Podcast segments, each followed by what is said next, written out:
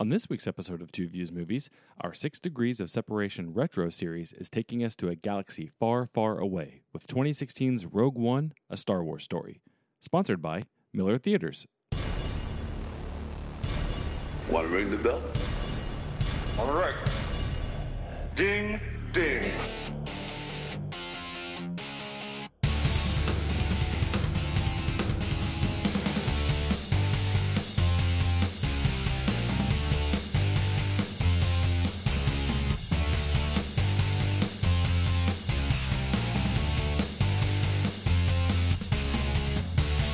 What's up, everybody? Welcome back to Two Views Movies, a spoiler filled podcast from Kansas City, Missouri by two guys who love watching movies almost as much as we love arguing about them. I'm Garrett, And I'm Carson. and we are continuing our retro series uh, because of the world of the Rona. This is our thing now. No new movies hardly, and we're going to keep our retro series going with our six degrees of Kevin Bacon. Yeah, so we just had King Arthur. I guess we can go through all of them now. We can recap. Yeah, can you do it without looking? Yes. If I can find the one we started with. well, you, you you have to do it without looking. Oh, no, I'm, go- I'm going backwards. I, I'll go backwards. So we just we Okay. did King Arthur. And uh, King Arthur. Oh, yeah, we start with Event Horizon. I got it now. Yep. Event Horizon was first, and we tracked Larry Fishburne over to Fantastic Four Rise of the Silver Surfer. And we took Mr. Fantastic, which is name It's like Yon something. something or other. He uh, Yeah. was in King Arthur uh, with Yep. Clive Owen and Mads, and we are taking Mads over to Rogue One. Yep. Somehow got it all the way back to Star Wars. All roads lead to Star Wars. yeah. I was I mean, worried of how we were gonna of who we were gonna spin off of here, but we do have some outs. Oh, oh yeah, we do. I mean, they're not necessarily huge outs, but I mean, I, I say what you will about Forest Whitaker. He definitely has a wide variety of movies that you can go from. That he Go to. cameos in. Yeah. Yeah. I'm trying to think of who. I mean, Ben Mendelsohn's got a, a fair amount of movies. Um, I'm sure Diego Luna and Felicity Jones have a couple probably gems hidden in there. So I think we have options. They might not be. I mean, truthfully, the the most fun one would be to go with Donnie Yen, but then we'd get into some martial arts rabbit hole and probably not. we could never get out. of yeah, that that, that, Yeah. that was what I was saying. When I, what I was thinking, when I was watching. I was like, you know, some of these probably have some, like you mentioned, you know, hidden hidden things that are probably pretty good, but we'd never get out. You you couldn't get out of those uh those lower budget stuff. Yep. Yeah. Once you, the only way, I mean, Donnie Yen's been in some other movies, but like Blade 2 would be the one that you'd have to go to to even remotely give yourself an out in that. Then you could just go to Triple H from there, and then you're just really lost in the world of WWE movies. Yeah, that that take us down a path I don't think we want to go down. But that, Oh. that's that's next time's problem. right. Right. Now we're just uh, chilling on Rogue One, which which seemed good. Um, honestly, this when we started this podcast, it started with uh, the Last Jedi, and uh, because of that, we've only really talked two Star Wars movies. So all the other things came before, and we haven't really circled back around to retros. And Rogue One feels like a nice nice fit. Yeah, we've we've referenced it many a time, but never actually talked about it. Yep. Uh, we, there's been a lot of conversations, I think, on the side. Definitely not on the podcast, but Rogue One is an interesting one since it was like really that first anthology movie that came out, the first one that is not involving loosely, you know, main characters, even though it's tucked conveniently into the the nice comfort of the existing plot line. Um, obviously, it's what led uh, Solo to probably exist.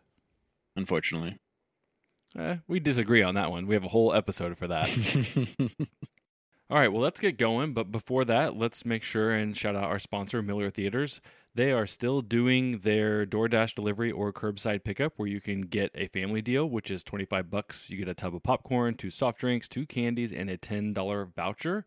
Or if you want to grab gift cards to help support them when all of the Rona is over, uh, you get a free movie pass for every $25 you spend. So there are some ways that you can go out and still support local business, still support movies, and then be able to have some goodies either now or go back and uh, get some free movie passes and see some movies as soon as we all get going again. Yeah, and they're they're hoping June is when they can open the doors. And I saw an article that said uh, Mulan is scheduled for July, Okay. and so that's that's the first big movie that I I've heard back into theaters. Yeah, I think what'll be interesting is whether or not when we start going back to theaters, if there's going to be forced distancing. So, like the most you can do is like you need to leave X number of seats between you and the people next to you. Like I, I really don't know how it's going to work logistically. Uh, I don't either. Uh, I don't know how they're going to police that. You know, and Sure. it'd just be more of a. But again, then again, you're asking a movie theater to sell not at capacity when Right. they need they need butts in the seats. Yep. So I I don't know. This is going to be uh, interesting. Yep, definitely going to be a, an interesting experience for everybody. Let's just hope that uh, places like Miller Theater come out of it um, ahead, at at least somewhat, with uh, support of everybody still, you know, going and picking up some snacks or gift cards. So either way, anything you can do to help support them, it's good stuff. Yeah. So Rogue One. Yeah, Rogue One. Um, I don't know that it needs an introduction, but we'll do it because that's just the way we do things. It is a rogue band of resistance fighters unite for a mission to steal the Death Star plans and bring a new hope to the galaxy. Directed by Gareth Edwards, who has done Godzilla 2014 and a movie called Monsters. The cast Felicity Jones, Diego Luna, Alan Tudyk, Donnie Yen, Ben Mendelsohn, Forest Whitaker, Riz Ahmed, and our boy Mads Mikkelsen, which is how we got here. Um, so Rogue One, where do you want to start on this one? Well, how do you feel about these uh, these one offs that are not in the main timeline? And I think it's only not in the main timeline because they've already numbered their episodes. Uh, well, I would like to see more Star Wars like The Mandalorian, where, um, I mean, I guess as far as timeline goes, um, I guess everything that we've seen has been in the timeline. Even Mandalorian, I guess, is in the timeline because oh, I'm gonna botch this. I should have looked this up. Mandalorian takes place between uh, Return of the Jedi. Return of the Jedi and the new trilogy, right? Yes. So Like five years then- after Return of the Jedi, I believe is what they Right. said. Okay, so if we're calling the main timeline episodes one through nine, then we haven't seen anything in the Star Wars world that is not in the main timeline, right? Oh, in that bracket, yes. Yeah. Um, so I, I'm very interested to get something that just distances self even further. I think The Mandalorian is better in that regard because uh, Rogue One is tying directly into the movies, where Mandalorian is just like this pocket that seems to exist, even though we're in the same era. We're not directly influencing events of the main timeline. So I want to see more of that. Rogue One, for what it was, I thought was good. Inserted itself nicely. Um, took a little nugget from A New Hope about the Death Star plans and turned that into a whole movie. And I think conceptually it worked. Um, my issues with it aren't necessarily timeline or or plot necessarily, more execution. So I thought they did a good job for being the first one to do this. I, I think they picked the wrong gap to fill. They picked the very, very. I mean, this is buttoning up right up to A New Hope, up to like an hour later is when Vader catches Mhm. Leia. Yes. You know, and so like that's that's how close it is to the to Episode Four when all I really want is Vader to be Vader, and to Sure. and we want- we want to see that movie between three and four. That's him hunting and killing the Jedi. Like, Right. like that's that's that's the movie I'm waiting for. So as far as these, and, and it's part of the main timeline, but it would I guess have to be an offshoot because unless they call it three point five, that'd be weird. So it'd have to be one of these aside movies, but you're still following Vader. No, I get that. I think everybody who's a Star Wars fan wants that movie. Um, I don't see that as like a knock on this movie. Once they chose to go this route, I guess, um, and I can kind of understand why they would. I I think that I think if you were to come out of the gates with the first non Star Wars movie being the Vader movie that we all want, uh, you better be certain that you get it right. And I'm not sure that they had enough confidence to roll that out there. Yeah, I don't think they were there yet.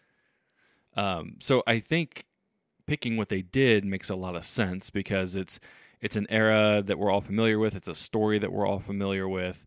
Um, it, it it's different while still feeling very very familiar. Instead of going like you know, there's rumors of going High Republic or New Republic or whatever, Old Republic, sorry, um, with whatever movies are coming up. And I think everybody can grasp that it's Star Wars. Um, they may not know the connections, which is fine, but I think for your first one, playing it safe probably isn't the worst idea. So this feels like a safe choice to make and a fine one. How do you feel about the timing of it? So this came out after we were introduced to Rey, right? Mm-hmm. And there's all these questions about who who is Rey and who are her parents and, and all this. And then I don't know if it's just internet people or if somebody leaked something that's that there might be some correlation to Rey in here, and then there wasn't at all. Mm-mm. Did, did that uh, distract you at all the first time viewing this? No, not really. I think you always wonder that, especially with how connected everything in Star Wars seems to be. I mean, it's a huge galaxy and empires and republics, and we focus on a small family. Um, and I, I think, not to give Marvel too much credit, but I think the the whole connected universe of Marvel kind of gets people looking for those things and we almost go into these bigger projects assuming that there's going to be connections here and there and, and there are just maybe not always that gratuitous i guess where Jyn Erso would somehow be Rey's mom or whatever because I know everybody's trying to do that and I get the connecting of the dots it didn't really influence my watching one way or the other I just sort of was at least going back to the first time we saw it in theater, I was going into it kind of empty minded, just not really sure what to expect. Um, on repeat watchings, it's not like I go Easter egg hunting. I mean, there's some things that seem to pop up every once in a while that I, I, I maybe didn't catch before, but I don't think that really influenced it. I mean, I don't know if Disney should have held off on Rogue One until after the new trilogy was done or not. I mean, they were definitely trying to be aggressive with this and then Solo and really get Star Wars out there, even though I'm not sure Star Wars is a property that needs to be out there in your face. Um, so no, I mean to answer your question, I didn't think it influenced me too much. Uh, the other side of that is I, I can get why people would want to connect dots. Well, they just bought it, right? So Disney just bought Star Wars when this came out, and so they were trying to roll out like two a year. Right. You know, we had episode, you know, seven, Rogue One, Mm-hmm. eight, Solo, and then they're like, well, too too much, too much. Mm-hmm. and so then they realized with Solo, uh, they tried to tried to do too much too fast, and you need time to let people want to see it again. True. I mean, obviously, the counterpoint to that is Marvel, which people don't seem to need that time for. But see, the difference between Star Wars and Marvel is that it's the characters are very different.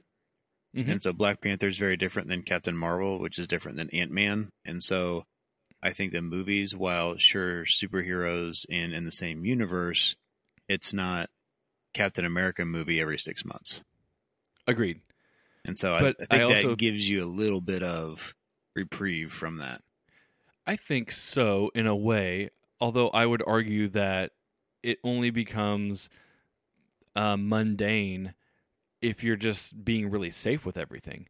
Like if every Marvel movie felt like Captain America, sure, but it doesn't. Like to your point, Captain America feels a little bit different than Thor, which feels a little different than Guardians, and I think that's the variety that Star Wars is missing. I mean, Rogue One and Solo, while I think they have definitely different tones that they're going for, it's not so drastically different that you feel it, right? Like I mean, it still feels firmly, firmly planted in like the Star Wars world with the same weapons and ships and stuff like that. So I they need to find a way to branch out more and make it more of a variety while still having all the same elements. And and so far they just seem to be unwilling to do that.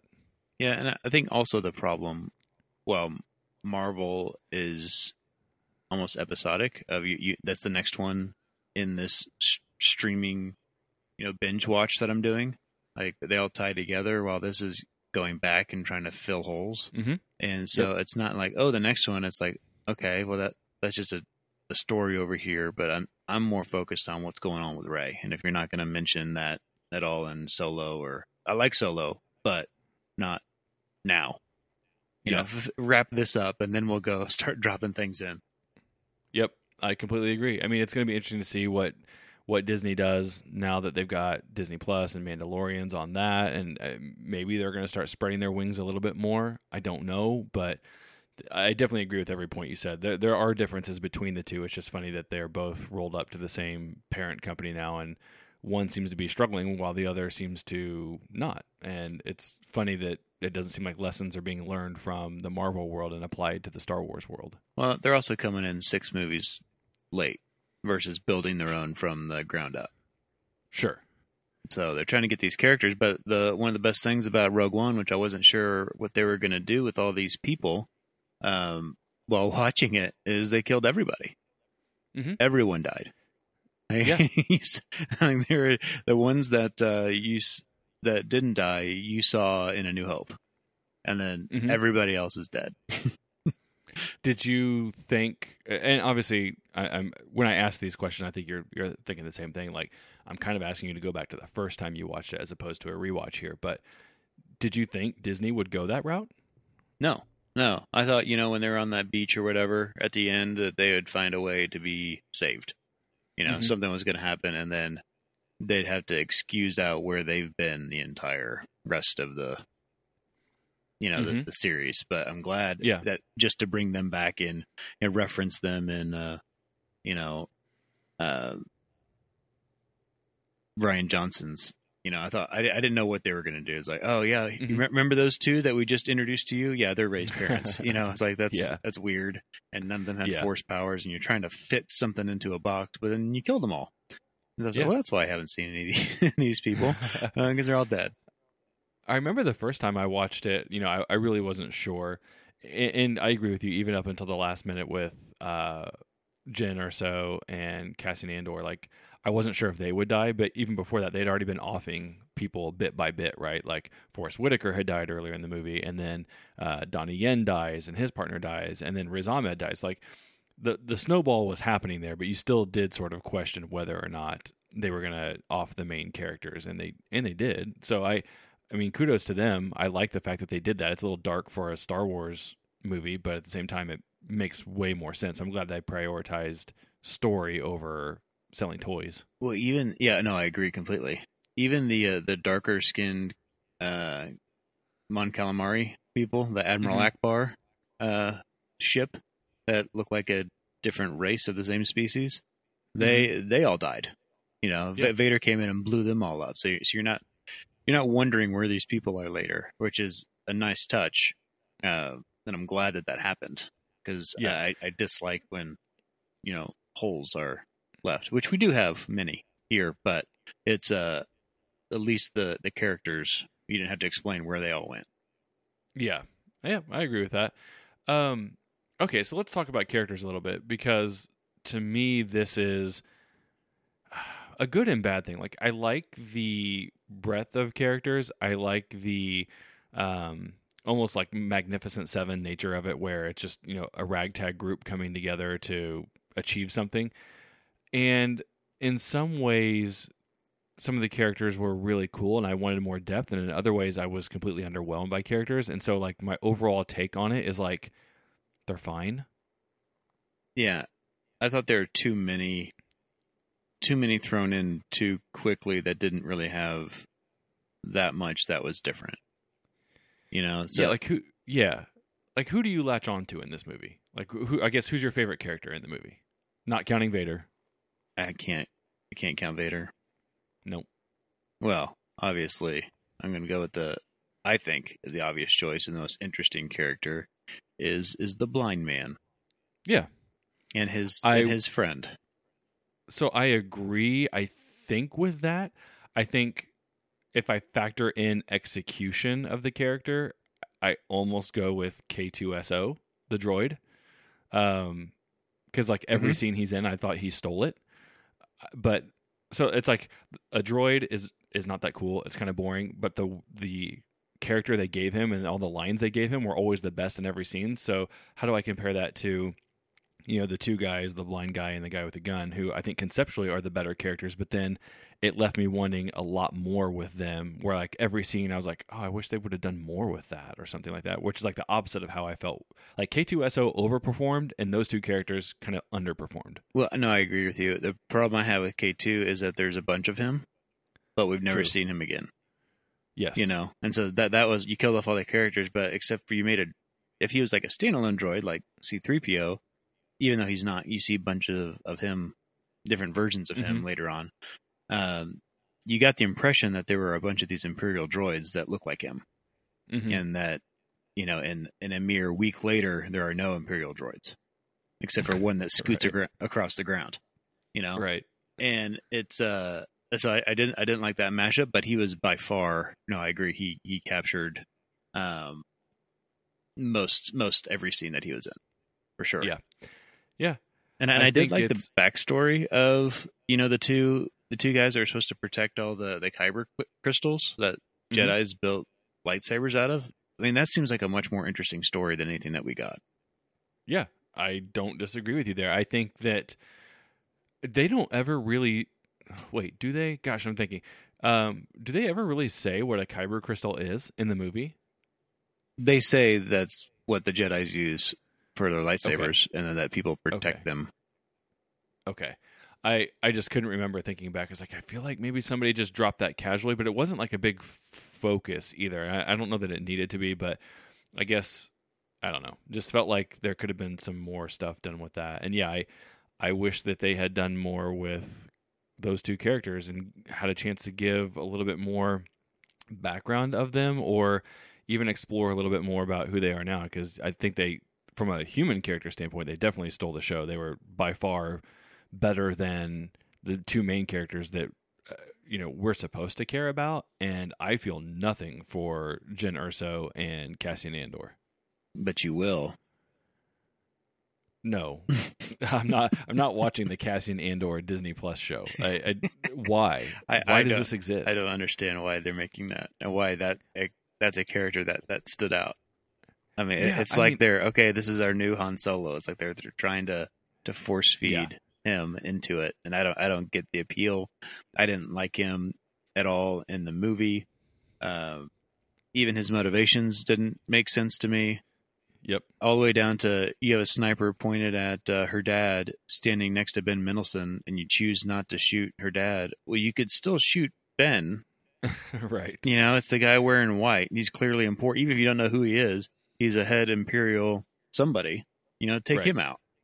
Uh, yeah, I know. It, it's so I liked Cassian Andor in the very beginning of the movie because he kills two stormtroopers and then kills like the spy that he's apparently working with. So I was like, whoa, we're we're kind of going dark. We're really taking this like middle finger to the whole uh, who shot first between Han, you know, back in A New Hope, and they're kind of just like confronting that head on, where they're like, all right, well, Cassian, we're not even going to debate this. Like Yeah. he's just going to be on the in the gray area of good and bad. So conceptually at the start, I'm like, yeah, cool, okay, I like this, but the rest of the movie, and I don't know if part of it's Diego Luna and the way he plays it, but he does not strike me in this movie as a scoundrel that you think is cool, but you're not sure if he's on your side or not. He he's almost like a confused puppy dog.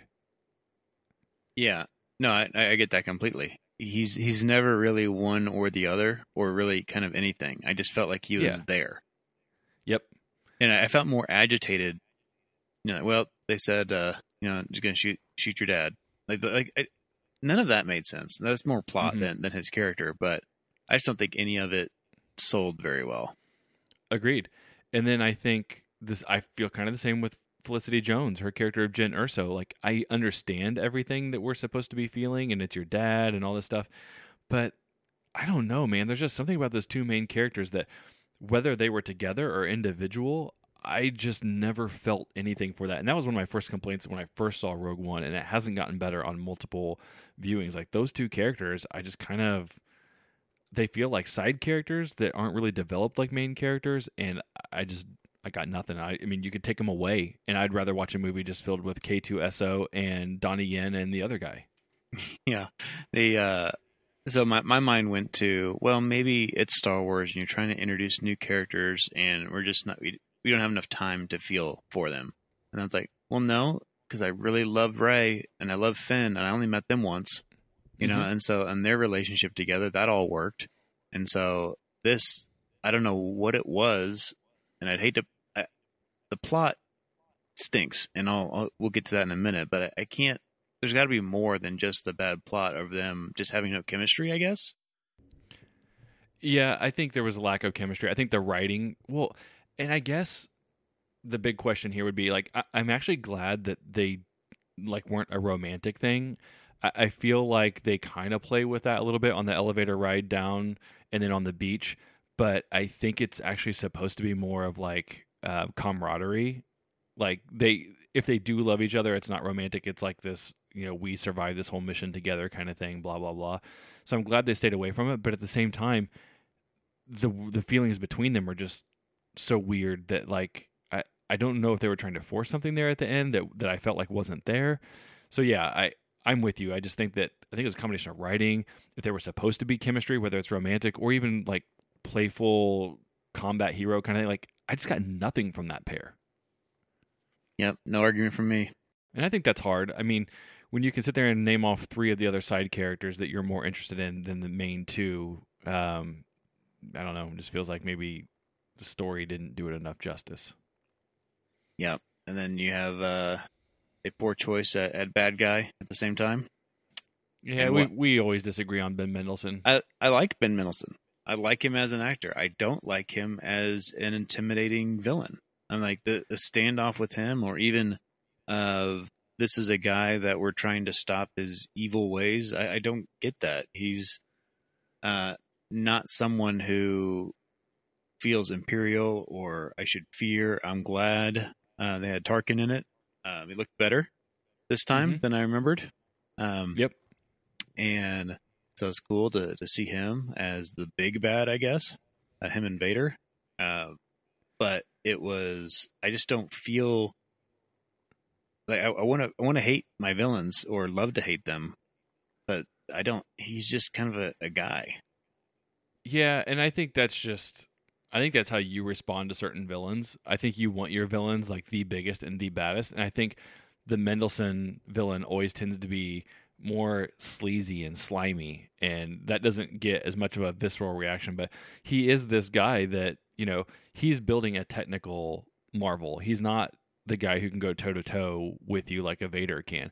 So he's just this sniveling, you know, middle management empire guy who is sleazy and backstabbing people and trying to climb the ladder and ends up getting screwed in the end. But he's he's unlikable, but not in the ways I think that you usually respond to, which is like this palpable sense of like evil and hatred. His is more just scuzzy and slimy. But he's he's like what they turned Hux into.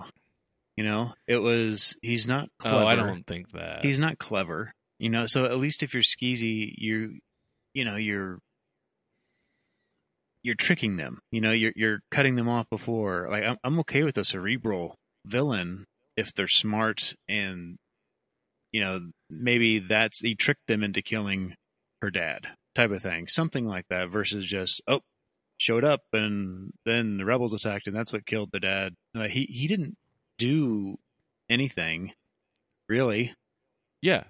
I think that's kind of it though. I think he's he needed Galen Erso to do all the work. So he hasn't really done anything, but he takes all the credit for it. Yet he goes around and, you know, kills her mom and it, he's just uh like even if you take it back to 80s movies, he's not like uh, the bad guy action hero who's going to fight. He's the he's the guy who like ran the store who tried to, you know, keep the kids from going into the store. He's that kind of sleazy guy. So I don't think there's really anything to appreciate about him, but well, he's not feared because he's only feared because of the position he's in with the Empire.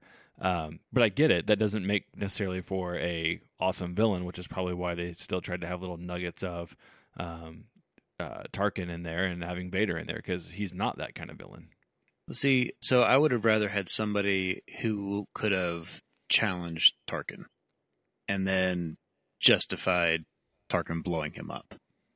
You know, so like almost there was like an internal, you know, trying to overthrow type scenario. Mm-hmm. And but Mendelsohn, he he seemed more scared of everybody. He went like obviously scared of Vader, but Mhm. but but was playing this this other guy opposed to where he could have been a more powerful character that could have challenged, you know, to to win the Emperor's love type thing. Sure. Yeah. Yep. I Oh. think they just chose to make him more sniveling and that, that you know, for what it is, it's fine. But I can get why you wouldn't respond to it. Yeah. So I think all those uh, and and the plot. I mean, I like the trying to get the plans, but there's so many ways and how this doesn't work that I have a lot of issues with. what do you mean? Well, I'm going to start with he sends a holographic message, right? Couldn't he just Yeah. send the plans? I don't I don't know how that works. Apparently, they said that sending those plans takes a shitload of data versus No, he- putting. Uh, He sent it with the pilot. well, but I don't know that he. I don't know. I don't know if he just didn't have the access to the plans because they're stored on that Scarif base, Well, he- and maybe He built the thing. Okay? don't know. And if he's trying to build in plans to blow it up, I'm going to tell you that I built this in, but I don't have plans myself. I'm just going to tell the pilot to go to Forest Whitaker and, and say, hey, get this to somebody who matters. Hey, Like- we don't know the the data protocols of the Empire. Who knows what it takes to get in there and check those things out from the Scarif library? Well, the guy who built it, I think, would have access to, hey, at least all you got to do is shoot this hole, you know? And Yeah. here's the, here's the schematics. Give it to this this pilot who clearly he had contact with because they said that. Mhm. And all the plans could be on this little floppy disk because we saw Vader chasing it. So yeah, it just seems like that uh, all could have happened a lot easier. And so when you have those outs, like, oh, I have a message from your father, and this is what it's supposed to be, and he couldn't pass anything along, opposed to it being a, a hologram, like you say, you couldn't pass anything along. Here's the message. You made me memorize it. Whatever. Okay, then maybe you can say they were keeping data control, something like that. He was able to get this message out. I think that's a small thing. I, I'm not too worried about and that. And then you're able to radio the uh the fleet but you can't transmit stuff because the shield Yeah, I think I, I feel like they made a one-off comment about that about the shield blocking like the data transfer. So, uh, well, and I don't know. Uh, I have to go back and think about the order of that because like there's a whole bunch of stuff because there's some ships inside the shield, there's some ships outside the shield. But I feel like they said because the data transfer was so massive, that's why you had to go through the antenna. Whereas like possibly just communicating through isn't that big of a deal. yeah i i don't i don't get the planetary shield either i hate that whole thing it doesn't make Yeah, any sense I- or why we have not seen that before or since and then Yeah, all you have to I do mean, is it- break the gate Right. Yeah, I don't know really what the point of that was either. And I don't I'm assuming they have other locations just like it because they didn't seem to care like Tarkin that he was just nuking his whole library of plans. So I'm assuming that they have other planets just like this. I I guess so But I mean, I think you could explain some of this stuff away like um it's you know, a ton of effort, ton of cost, whatever to wrap a whole planet in a shield and you would only want to do that on select planets and this would be one of them where they're trying to guard their blueprints and stuff like that so I, again i see what you're saying but i'm not too bothered by it. I mean it's star wars so uh, to me that's just small stuff. If it was huge plot points i, I might care but okay they wrapped a, a, a planet in a shield. Cool. But you didn't even need the shield. Like the shield makes makes no difference whatsoever. Well, I think it gives a sense of isolation. So otherwise, you would be like, well, it just turned into like this big, huge space battle, which it kind of does, but it gives them a reason to keep some of that stuff out in space and keep the focus on the characters on Scarif, like as more of a like army to army, small insurgents kind of thing without it blowing up into a full blown space battle. So that's why I think they did that. but they let people through and so they were blowing up the walkers anyway i don't know i, yeah, I, I, some got through. they they got through anyway, and so uh, either you keep them all out or not because it kind of ruined that effect. Uh, I just think Oh. that if if there was no shield, you could have just had them, you know, Donnie trying to connect the the way that they could send it. You know, then you have the same effect of everything else Yeah. in the movie, opposed I mean, to trying sure. to s- transmit, "Hey, blow up the shield." Yeah, I I, I think they could have gone that way. I, I think I get kind of why they they did have the shield, um, and I didn't have a problem with it. I mean, it's it's kind of cool. It's something new. I mean, sure you can ask why they didn't do that every other place, but you could just as easily as you could ask that question, you could just as easily come up with an answer for it. Well, if you have that technology, I mean, clearly they have it around the Death Star in Return of the Jedi, but it's being projected from the base. Mm-hmm. The but this this seemed very very different from that. Uh, sure. I mean, whatever. It's a Planet Shield.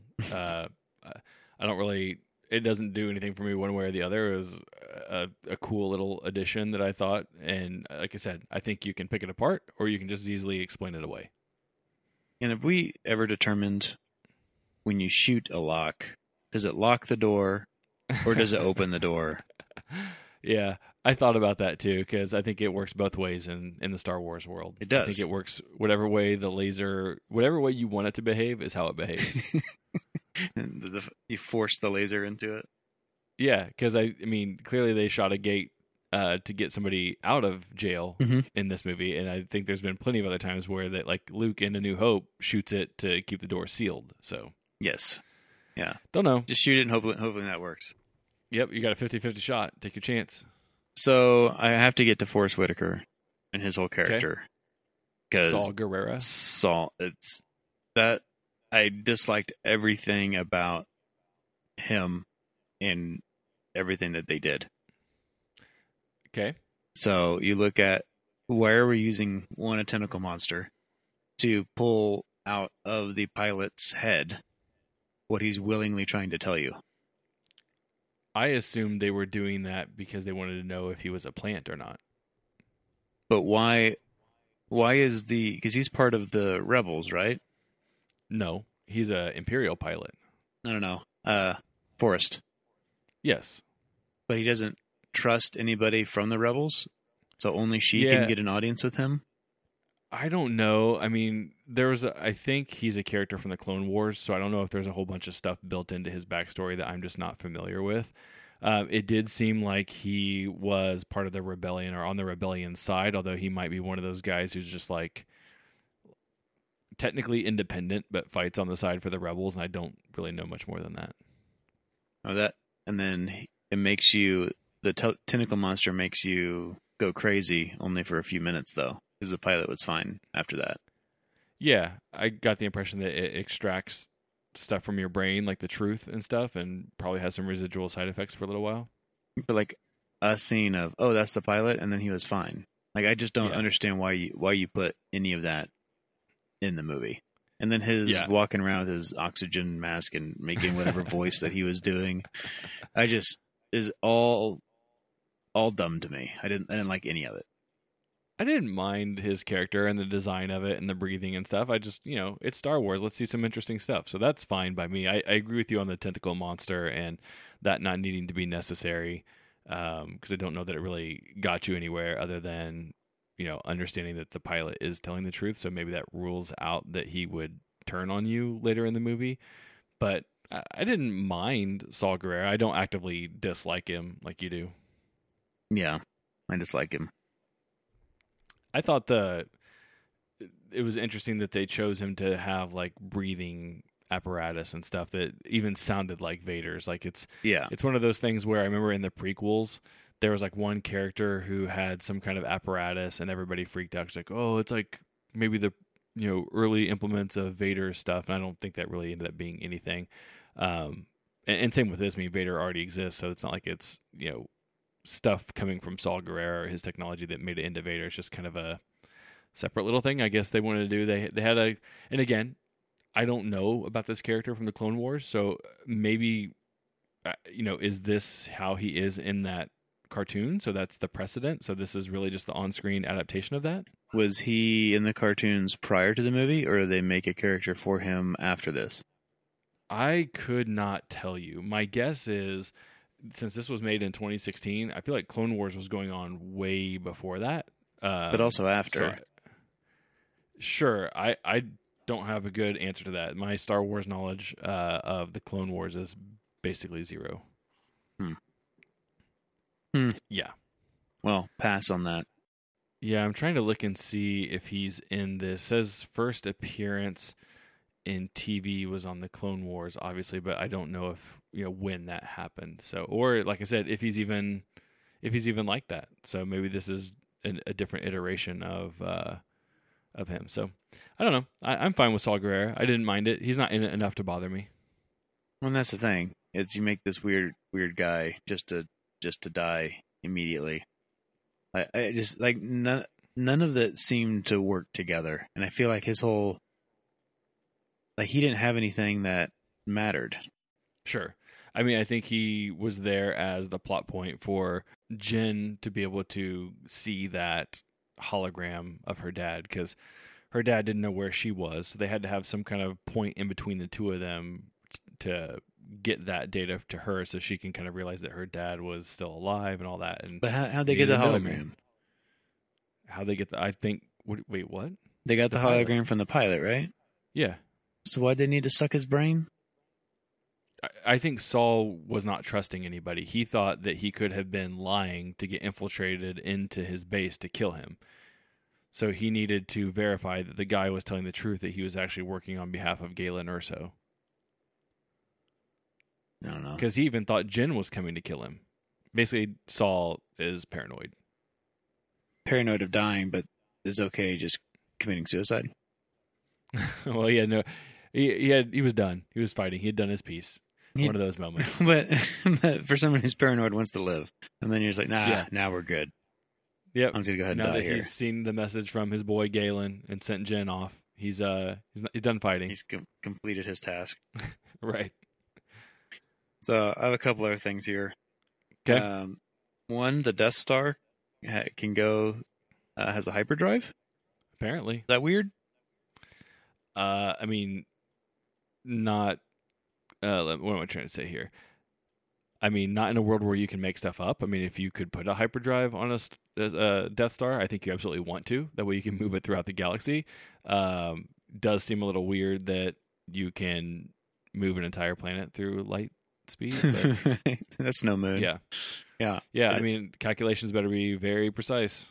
Uh, that that seemed weird. Like I always envision the uh, the Death Star as just this. It's going to be slow to get to you, but when it gets to you, it's going to kill you. Yeah, like, I like mean, that type of thing. I mean, I get why you would want to have one on there, but it Sure. just doesn't seem like that's uh like that would have one.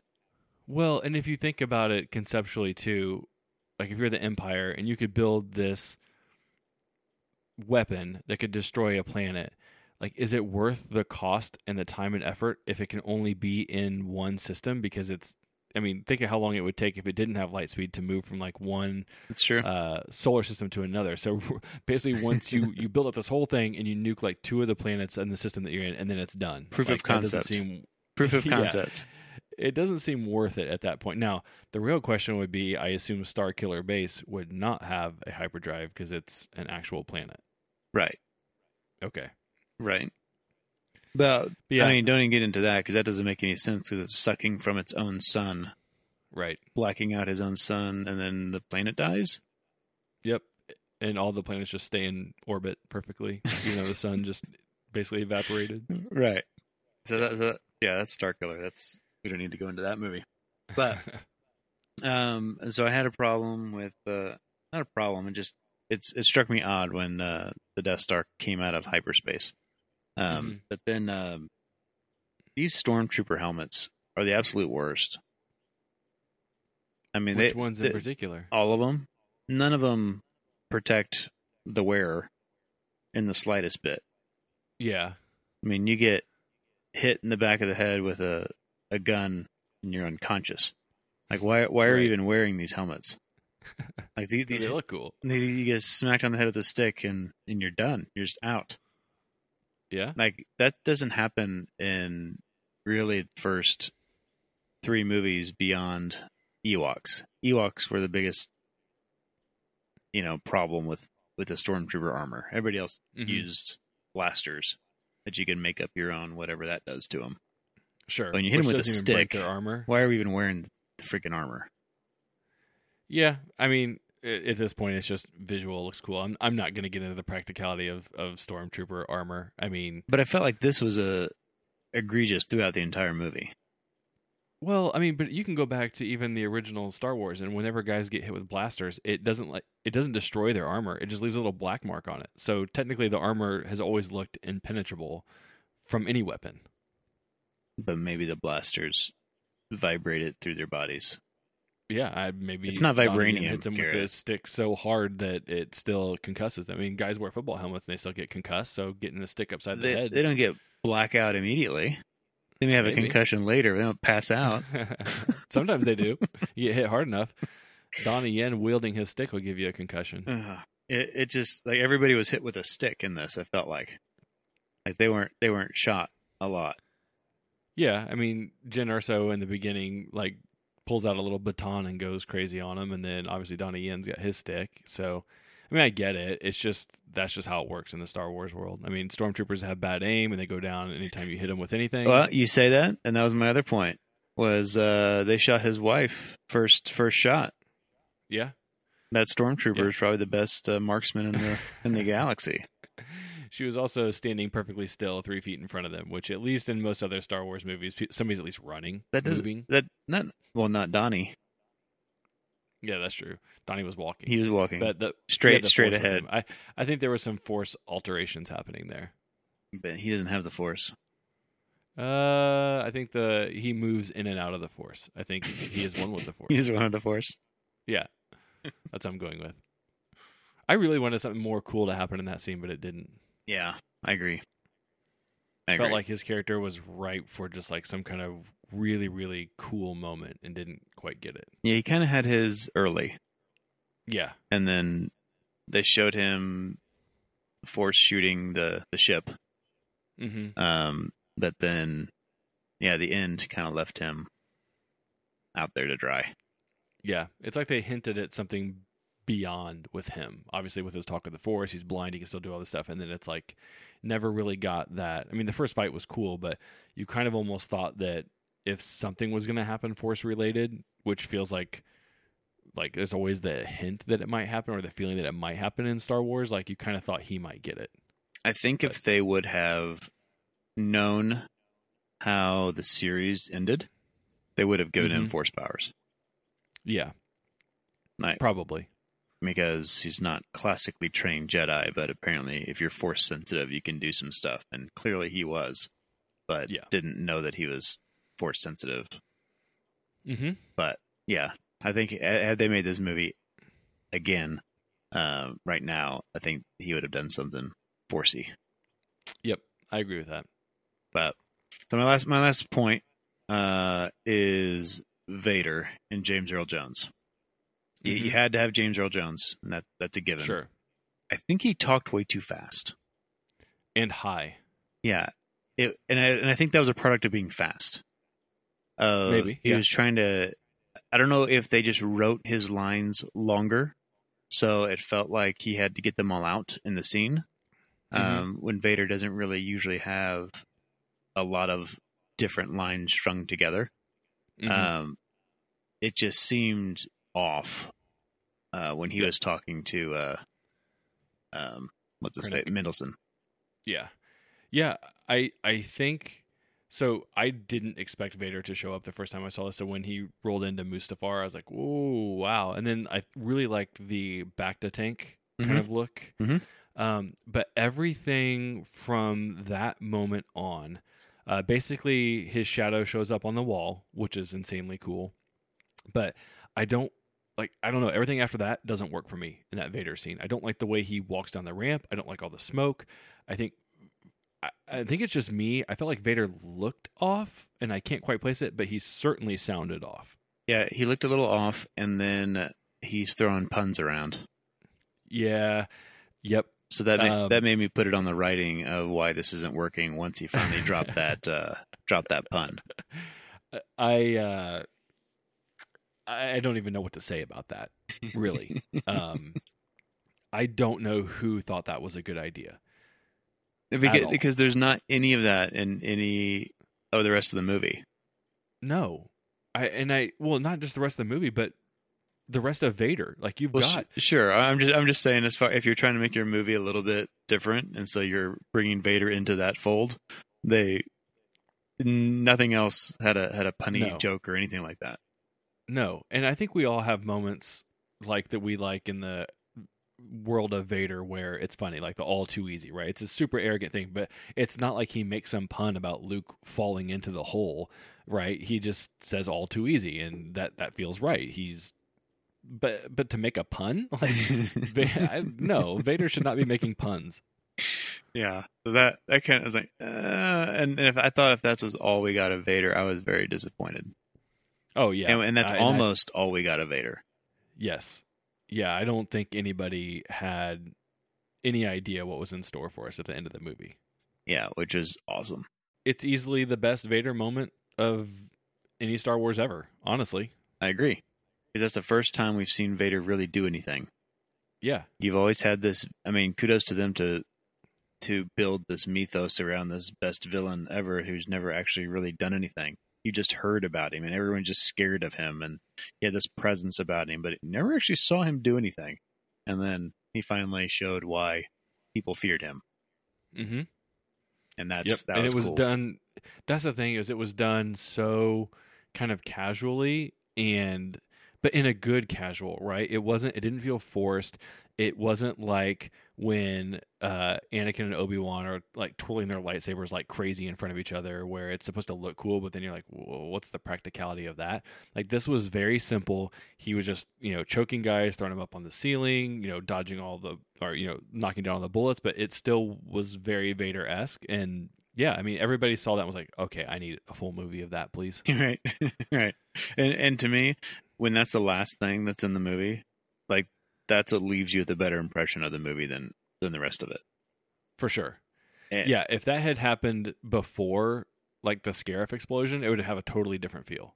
agree agree because when i le- i know when i left the theater i was like that was badass and that Mhm. that that left me with that and even this time like and I, as i was watching it i was like kind of bored with this movie and but Mhm. i also was waiting for vader and then i was Yeah. like yeah that's cool Mhm. and so you don't want to rate this movie down because of that scene alone Yeah, I, I completely agree with you. It, it changes everything, especially being at the end of the movie. It you can always point to this scene because I, I agree with you. I watching it again last night. I was like, man. I mean, I think it's a decent movie. Um, I actually think it's kind of well made in some parts, but it's just yeah boring, I, and I don't know why. It should be. Any cgi grievances you had Not really. I actually thought it was okay. I mean, besides Leia, Leia stood out like a sore thumb, but I thought Tarkin was pretty well done. Um, but I didn't really notice any other moments where I was like, "Oh, that's bad." other than tentacle monsters Yeah, I mean, those never look right. so beyond that you know especially for a star wars movie you know that's that was good that was one of the the things i would like to to give them of they used it only when they felt like they had to which Mhm. was on, on those two characters but clearly they one's dead and the other one was really old and so that was the only way to to bring them into this so you needed to use it there but they didn't go into making all these other characters that were full cgi and you couldn't i mean i'm sure they were like uh Mhm. k2 but they didn't look that way Yeah, agreed. so I, I like a lot of what what this movie brings to Star Wars visually. Like the addition of the different colors of stormtroopers did not feel hokey. the, the beach You know? the beach uniforms Yeah, they made sense. yeah they did but even like the all black ones at the beginning, uh, which I know we've seen black before, but like not in that aspect. So I thought the additions of that kind of stuff to the Star Wars world was was really well done. i agree i agree All right, I think uh, I think I'm running out of things to say. Me too All right, let's get to our questions. I am Thor, son of Odin, and as long as there is life in my breast, I am running out of things to say. Are you ready?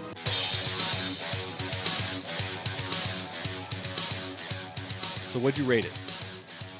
So I came down. So after seeing it in theaters, I was at a 4 Um, about midway through, I was thinking I was going to be a three, and then uh, after I finished, I was back up to a three and a half. So I think that that's a right fit, and it's again, it's probably getting a Star Wars bump, and I know it is. It's definitely getting a Vader bump, um, but that's uh, where I feel this movie lands officially.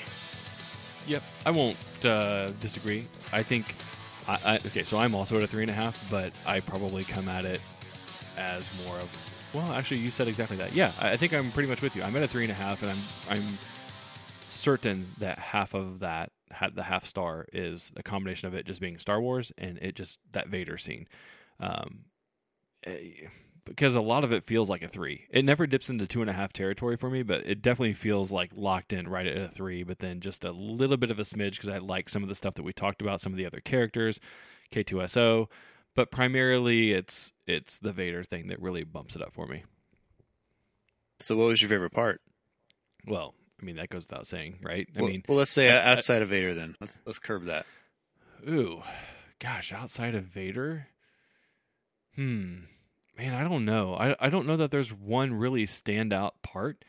I guess if I had to pick, I would either.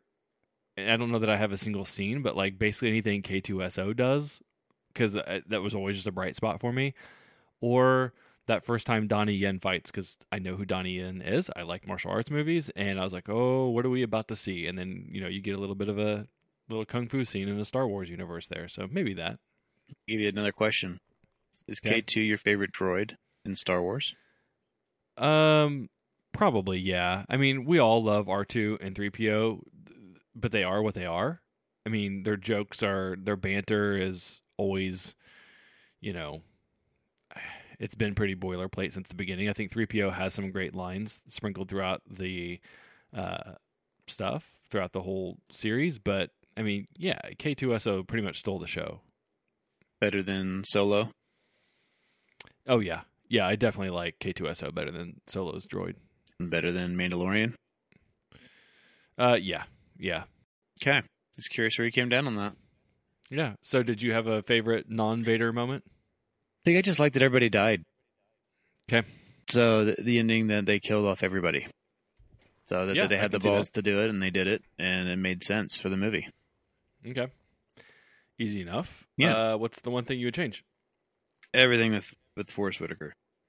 the, the whole the mind reading, the his his voice, the his character, the um, just the way he talked to her. I I didn't like, and then just dying willingly. Mhm. Um, I didn't like.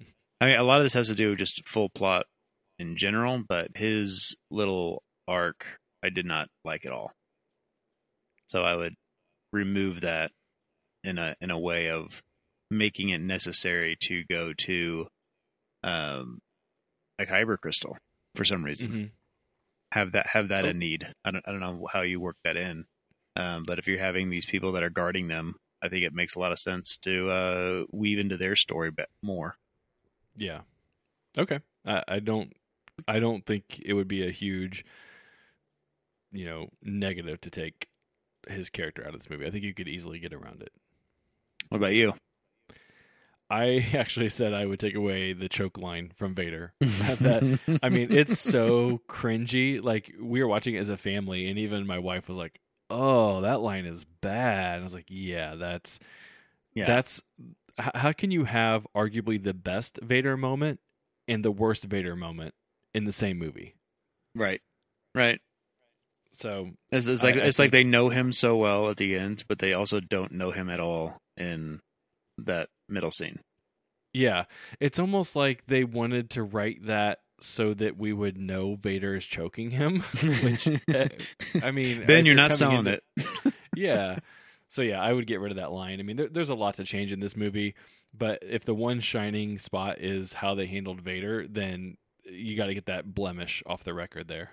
Well, I mean, if, if truly, if I was changing one thing, I would add more Vader throughout the entire movie. But Sure. keeping keeping in line with with this, I would do what I did.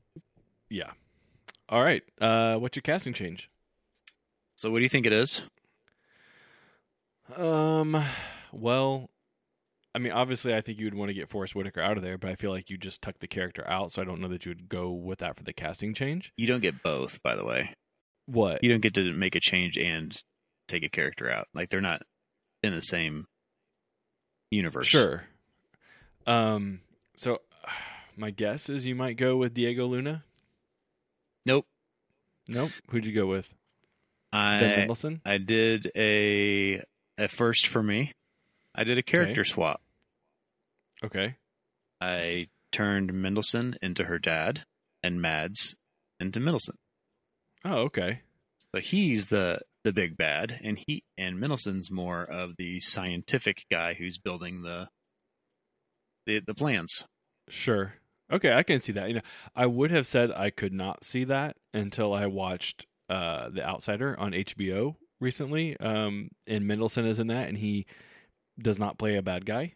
I mean, he plays a conflicted guy, but he's somebody that you're supposed to be rooting for and stuff. And that's the first time I think I've ever seen Ben Mendelsohn play a kind of good guy. So uh, you're benefiting from me having been able to see that already because otherwise it'd have been like, no, Ben Mendelsohn, he's he's a Powers Boothe guy where you see him and you're like, you're bad. But he's a good guy in Captain Marvel. That's true. He is, although he isn't for some of it, right? Yeah. But he's also building a Death Star, so that fits. Sure. So I Uh, just no, I just swapped him like, hey, mind you did a good job casting. Just go switch these two guys, yeah, I like that. That's a that's a good little take on that. I can see that. and I can see Tarkin wanting to blow up Mads. Uh, yes, for sure. Yeah. So what Okay. about you? What'd you do? I did get Diego Luna out of there. Um, I Who goes in? That's what I want to know. well, yeah. See, I'm okay.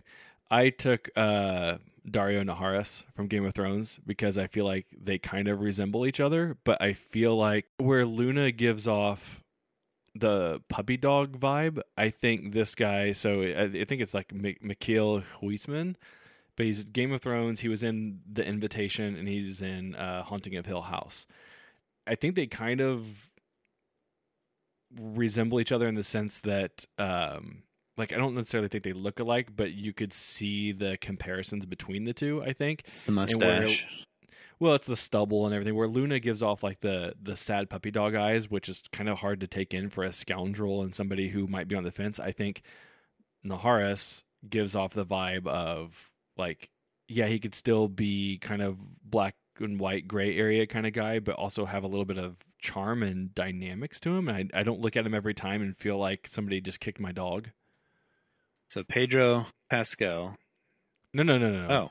Not not Pedro Pascal. I said Daario Naharis. Oh, okay. I got. I, I was. I thought you put Pedro in there. No, no, no, no, no, no. It's like Michiel Huisman. Uh, okay, okay. I know. Yeah, I, I'm, I'm with you now. They do Well, look you couldn't. alike. Yeah, that's what I mean. Like they resemble each other a little bit, but the that guy gives me more of a Hero. uh, hero, but also like maybe slightly kind of cocky, but also living in the you know gray area. Whereas, like I said, I, I can't say it enough. I just like I look at Luna and I feel sad. yeah. Well, he. I think he's like a foot taller. You know. That's not a big deal. Well, on screen, I think it, it matters. We can do yeah. tricks. Well, I'm saying they didn't for him, and so it's more of a he's more of a hero or scoundrel. Like I don't know, just more intimidating either way. Yes. And so Yep. it's a I think that's a good good swap. Now that I know that you're not, it's not Pedro. No, Pedro wouldn't be allowed. Uh, one, I wouldn't like him for that role, and then two, I mean, he's the Mandalorian, so he can't do that. He is. the, I, I was like I was like I know he has a role in something, and I was about to let's start scrolling, but yeah, he's Yeah. about uh, what twenty years older than Uh huh. yeah. Okay, no, that works. Uh, okay. What award are you giving this movie? So I gave this the least deserving Star Wars movie of a spinoff. Okay. I mean, are you saying that of the like of all that they could ever do, or are you just Yep. saying of the two that we have? All of them. No, I don't. I don't know. You, I think you could come up with some pretty terrible spinoffs. I mean, you can. I'm saying this this movie as a whole is the least deserving of a spinoff. Mm, I mean, you realize that we've already been talking about Disney Plus doing a Cassian Andor series. That's my point. That- That's my point. It's it, it- the nothing Well, in that this would- movie should should have a spinoff from it. Oh, okay. I thought you were saying it itself is No, the no, no. least. It, it's Okay, it's the least deserving of a spinoff, I got you. and it so now you're has saying one. this Rogue One just needs to be Rogue One and stop. and stop. Like I mean- Solo, you could you could get a Lando good spinoff out of that. I wouldn't hate seeing a Donnie Yen spinoff. I wouldn't I wouldn't hate that, but as far as all the other movies, uh, there's better ways to go than from this movie. Like Sure. like their uh, this Prince Caspian is always what I think of in that Narnia. Yeah. Uh, every time I see the the articles on this this new uh, Disney Plus Yeah. series, it's like like that's the least interesting character from this entire movie that you're spinning off. Yeah, it's it's arguably one of the least interesting characters in all of Star Wars. I mean, truthfully.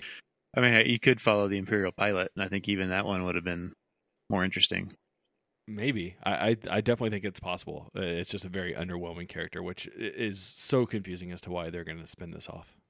Yeah, I don't know. No one's been clamoring for more. I just think that he Nope. has a a contract yeah, somehow that they're Buy trying to out. use up. Yeah, just buy him out. it's actually cheaper for us to just make this crap than for us to buy you out. Oh God, yeah. But you got to think about brand damage. Brain damage. Yes, brand damage. What, what about you? What'd you give it? I, I the low hanging fruit. It's the the best best Vader moment of all time. As Vader Like, you can- moment. Yeah, or scene or whatever you want to call it. Like you could you could argue him versus Luke, him finally turning good, telling him he's his dad. But this is the moment that we all wanted. It, it is the moment we've all wanted. I have a hard time putting that above Empire and him throwing stuff at Luke and just that whole fight. Oh, come on. This is way better. I mean, it's that one has I mean, it has more meaning because there's dialogue and you know, it's Sure. it's purposeful. I mean, this is what I've always wanted. As right. I just want Vader just go through there, and this is why you fear me. You know, Yeah. I can kill everybody in the room. Uh, yes, We we have said repeatedly we want a full movie of this. So how is it not the best? Like if that's all you got for a full movie is like really very little dialogue and Vader just going I mean how awesome would that be? Oh, I'd love it. Oh, so clearly to me it's my favorite Vader moment of all time. Okay. Okay. Um this question was hard. I mean I I went super easy on this so I'm interested to see if you went off the beaten path Did you all, stay out of Star liked- Wars? No, I didn't. See, I couldn't find anything that I felt like really captured it, and I think it's always hard to go outside the that realm. So, if you did, I'm interested to hear what you picked. well, I'll let you go first. Well, I went obvious. I said solo. I think that, and we disagree on this, but I'd be very interested to know if you went and watched Solo now after having just watched Rogue One, which one you feel is the better movie because um, I feel like Solo and Rogue One, like when I think about them, they do kind of mash up in my head in terms of the visuals and the style that they are done in. And the the difference to me is just one is lacking emotion all around, and the other one at least is trying to be funny and and lighthearted in other areas. And I prefer Solo.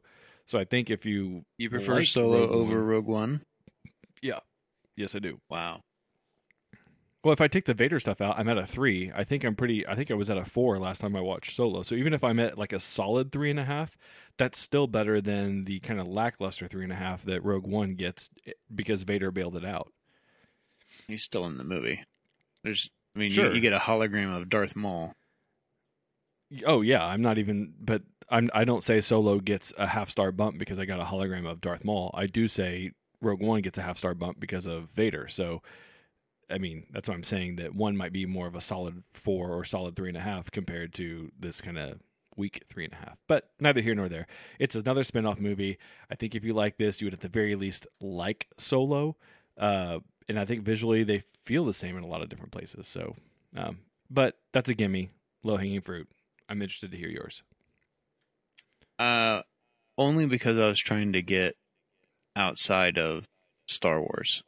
Uh, But obviously, Solo's the comparison. But uh, I don't know why I felt a stronger connection to Star Trek in this. Okay. Uh, and is it is it that far off? No, but uh, I felt like the the new remake of the new remake. I guess it's not new anymore, but the first uh, first Star Trek. I, just, I I don't know why I felt those vibes, and probably if I watched Star Trek again, I I wouldn't see the comparison. But that's kind of what I felt when I was watching them. and it's a much better movie than this.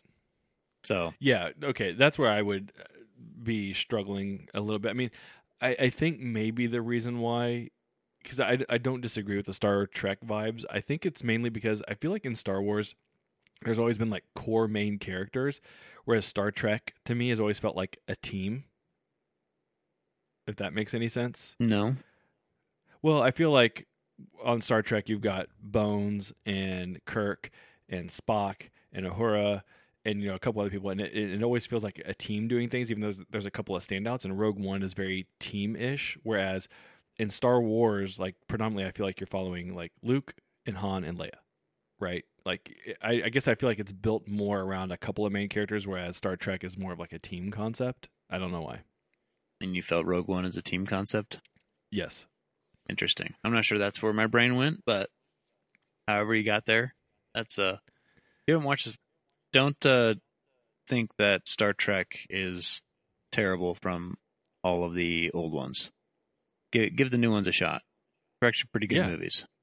Yes, I am a big fan of the first one. I really like the second one, and the third one I just thought was average. I thought the third one was well below average, But- Yeah, I could see that. but the uh, the first two are are worth a worth a quarantine visit. for sure. All right. Well, I think that does it for this episode. Carson, where can they find you on Twitter? At Carson Graff, G R A F F. You can find me at, at Two Views Garrett, G A R R E T T. You can find the show on Twitter, Facebook, Instagram at, at Two Views Movies, and you can email us at twoviewsmovies at gmail.com. Don't forget to subscribe to the show via Apple, Google, Spotify, basically everywhere you listen, we are there. If you are on Apple, be sure to leave a review and let everyone know that you are a fan of the show. Uh, just like every other episode right now with quarantine, it is TBD for next week. Maybe top five, maybe another retro, maybe something will be new on Netflix we can check out. Yeah, we'll see. Yeah, I think I caught that there was like a new-ish Chris Hemsworth action movie on Netflix. Mhm. Oh, I thought that was in development. Is that out? I don't know. I thought I saw that it was out, but I, I could be misremembering. We should probably do a little bit of research on that. Well, I- I'm all for Thor. there you go. All right. Well, that does it for us. We will catch you next time.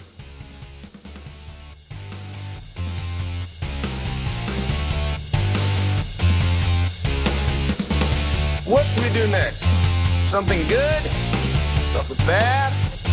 Bit of both? Bit of both.